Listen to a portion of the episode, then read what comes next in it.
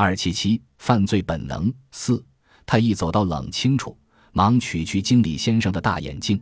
他不是近视眼，自然不方便的。把陶经理的帽子戴得低一点。正想叫车子时，只听得卖报人在那里喊号外。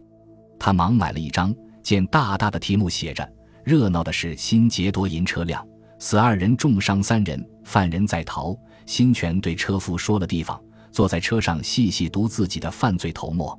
今日午后，世上忽然来一个巨盗，真是惊天动地的事，竟致死了二人，伤了三人。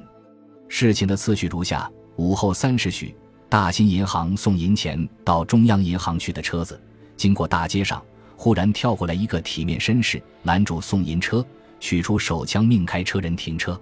开车人正在踌躇，他以一枪击在开车人头上，使其跌到车外。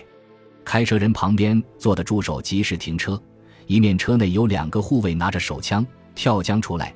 其实凶悍已由大街逃入小路中去了。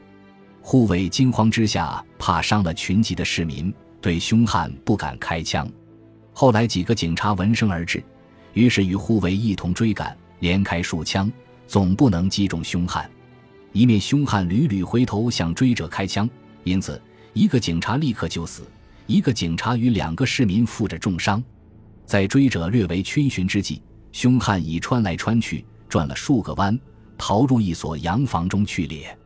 警察先把这所洋房的前后门严重警戒，再由勇敢的市民应援着去捕捉凶悍。